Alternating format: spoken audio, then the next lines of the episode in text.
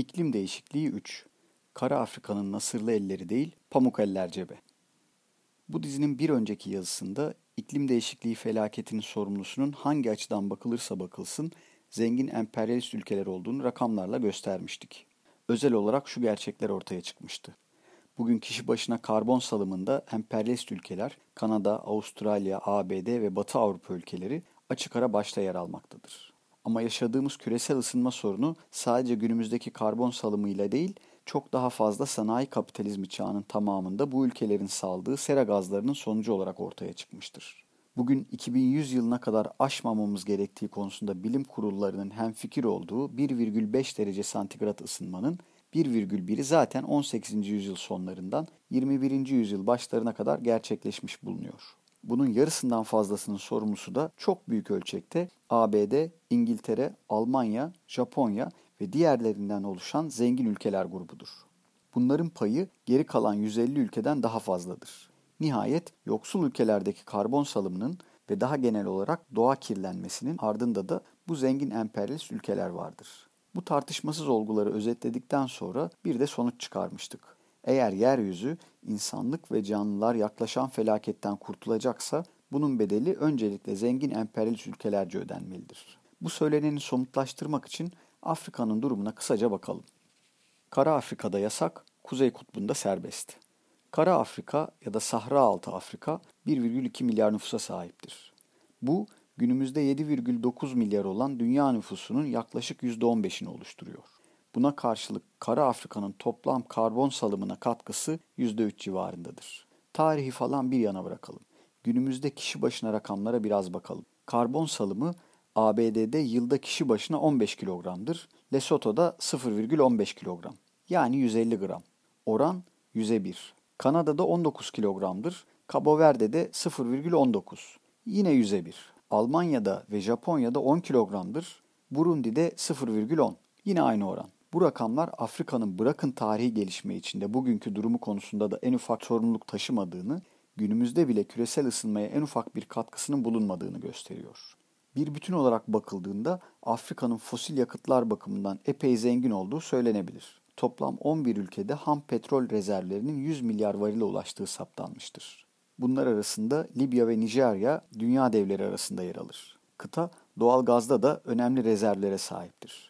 Yalnızca Nijerya, Cezayir ve Mozambik toplam doğal gaz rezervlerinin %6'sına sahiptir. Şimdi ABD 19. yüzyıl boyunca kömür çıkarımında başı çekerek 20. yüzyılda ise petrolünü kullanarak sanayileşmiş ve gelişmişken 21. yüzyılda ise çevre bakımından son derece tartışmalı hidrolik kırma, fracking yöntemiyle kaya gazından da yararlanırken Kara Afrika'nın bu kaynaklardan yararlanmaktan derhal vazgeçmesini beklemek nedenle adildir. Şunu ekleyelim. Kara Afrika'nın 1,2 milyar nüfusunun tam yarısı elektrik hizmetinden henüz yoksundur. Dolayısıyla bu bölgenin fosil yakıt kaynaklarından yararlanmasına karşı çıkmak 600 milyon nüfusun çok önemli bir bölümünün daha onlarca yıl boyunca karanlıkta kalmasını savunmak demektir. Oysa ünlü uluslararası toplum yani emperyalist ülkeler topluluğu Afrika ve benzeri bölgelerde bu tür yatırımlara engel olacak tedbirlere şimdiden başvurmaya başlamışlardır. ABD'nin av Bretton Woods sisteminin altyapı finansmanı konusundaki uzman kuruluşu Dünya Bankası 2017'den beri fosil yakıtlara dayanan elektrik santrallerine kredi vermemekte. Sadece yenilenebilir enerji projelerini desteklemektedir. Bazı tatlı su ekolojistleri diyecektir ki Dünya Bankası başka türlü davranamazdı. 2021 yılında fosil yakıt alanına yatırım yapılmasına izin vermek zamana karşı yarışı kaybetmektir. O zaman onlara hatırlatalım ki özel bankalar ve petrol şirketleri dünyanın başka yörelerinde bu tür yatırımları geniş ölçekte sürdürmektedir. Bu yazı dizisinin bundan sonraki bölümlerinde bunu ayrıntısıyla göstereceğiz. Ama çarpıcı bir örnek verelim ki meramımız şimdiden anlaşılsın. Kuzey Kutbu bölgesinin küresel ısınmadan ne kadar ağır etkilendiği, buzulların nasıl çözüldüğü, bunun okyanusların sıcaklığına, bölgenin kendi biyoçeşitliliğine ve benzerlerine nasıl ağır etkilerde bulunduğu iklim değişikliği tartışmasının belki de en iyi bilinen yanlarından biridir. Ama sermaye, gezegenimizin felaketiyle sonuçlanabilecek gelişmenin bu yan etkisinden de tamamen oportunist biçimde yararlanmaya başlamıştır. Bugün buzulların erimesinin yarattığı yeni coğrafi koşullar sayesinde Kuzey Kutbu'nda 222 alanda petrol ve doğal gaz çıkarılmaktadır. Bu faaliyette 4 milyar varil petrol eşdeğeri fosil yakıt üretilmiştir. Bunun sonucunda 1,3 milyar ton sera gazı salınmıştır. Bu rakamlara iyi bakın. Bir kere 4 milyar varil petrol eşdeğeri Afrika'nın bütününde bulunan 100 milyar varilin %4'üne denk gelmektedir. O dokunulmasın denen 100 milyar varilin %4'ü daha bir yılda kutup bölgesinde üretilmiş. 1,3 milyar ton sera gazı ise 1,5 milyar nüfuslu Hindistan'ın aynı yıl yaptığı sera gazı salımının yarısıdır. Tatlı su ekolojistleri Glasgow'da yaşanan önemli gelişmelerden biri olarak 20 ülkenin ve 5 bankanın 2022'den itibaren fosil yakıt üretimini finanse etmeyecekleri konusunda yaptıkları deklarasyonu göstere dursunlar. Petrol ve doğal gaz üretimini devletler değil, dev petrol şirketleri finanse ettiğine göre ABD ya da Kanada devleti ve onların saz arkadaşları adına böyle bir açıklama ucuz kahramanlıktır. Ama 5 banka diyeceklerin dikkatinde bunların hepsinin kamu bankası olduğuna çekelim. Özel bankalar ise Kuzey Kutbu'nda petrol şirketlerine kredi vermekle meşguldür. 222 alanda yapılan petrol ve doğal gaz çıkarımı şimdiden işletmeye alınmış çalışmaları gösteriyor. Daha 377'si de sırada. Bunlar da işletmeye alınınca şimdilik toplam 599 fosil yakıt alanı Kuzey Kutbu'na harıl harıl sera gazı salıyor olacak. Bu durumda Sibirya gibi soğuk iklimiyle simgeleşmiş bir bölgede bu yaz yaşanan orman yangınlarına şaşmak mümkün mü? Neden Kuzey Kutbu'nda özel şirketlerin kar hırsı için 599 alanda fosil yakıt yatırımı yapılabiliyor da Kara Afrika'nın elektrik yüzü görmemiş insanların modern uygarlığın bu asgari konforu ve ilerleme aracıyla tanışması için fosil yakıt kaynaklarına başvurulamıyor. Cevap bekliyoruz tatlı su ekolojistleri. Yoksul ülkelerin zehirlenmesi. Emperyalizmin yoksul ülkeleri iklim değişikliğinde neredeyse en önde ateş hattına sürmesi yetmiyor.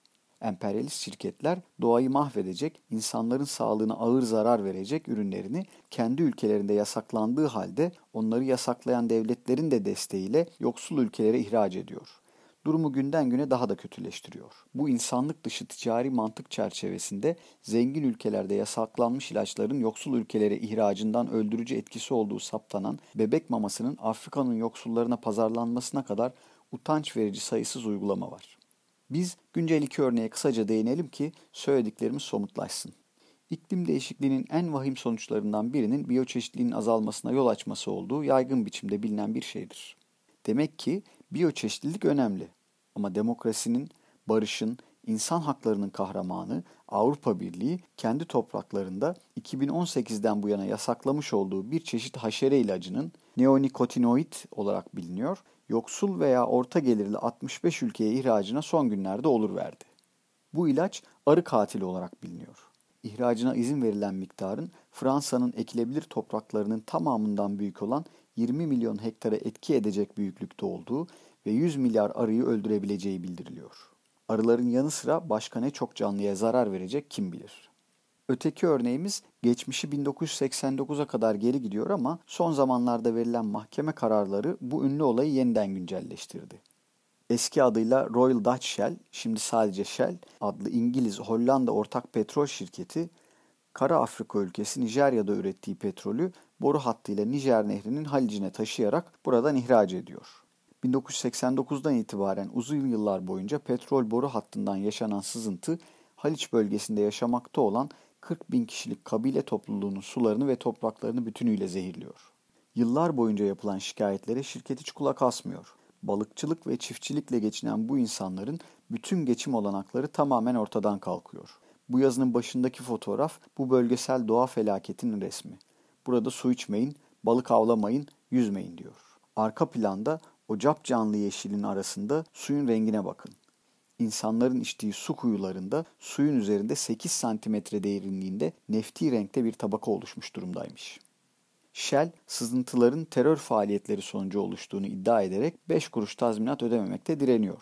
Bu yılın Ocak ayında bir Hollanda istinaf mahkemesi, Şubat ayında ise Birleşik Krallığın, Britanya'nın Anayasa Mahkemesi'ne karşılık veren en yüksek mahkemesi bu doğa felaketinden Shell'i bütünüyle suçlu buldu.